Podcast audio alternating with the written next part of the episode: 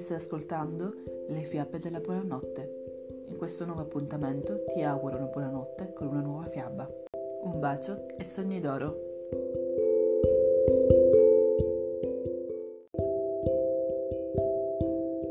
Vole libertà. La storia di una piccola Biancaneve.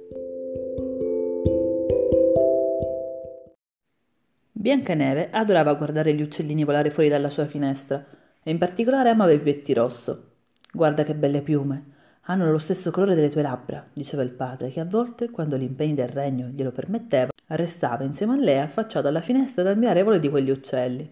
E cosa mangiano i pettirossi? chiese Biancaneve, che fin da quando aveva cominciato a parlare si era rivelata una bambina curiosa.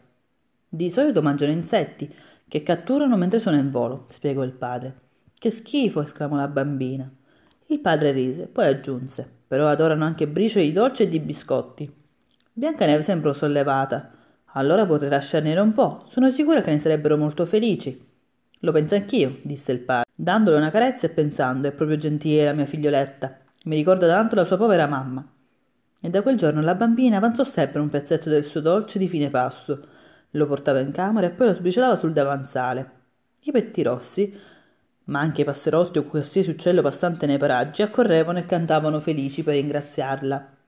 Alcuni cominciarono addirittura a salire sulle mani piene di briciole, tanto si fidavano di lei. Un giorno Biancaneve pensò: E se ne tenessi uno in gabbia nella mia stanza? Potrei ascoltare il suo canto tutti i giorni e lui sarebbe al sicuro avrebbe da mangiare. Si fece procurare una bella voliera dipinta in oro, quindi chiuse la porticina. Ecco, ora vivrai qui insieme a me, disse tutta felice. Ma le cose non andarono come si era aspettata. Da quel giorno il pettirosso smise di cantare, saltava da un trespolo all'altro dalla grande voliera e ogni tanto provava a spalancare le ali come se fosse in prigione.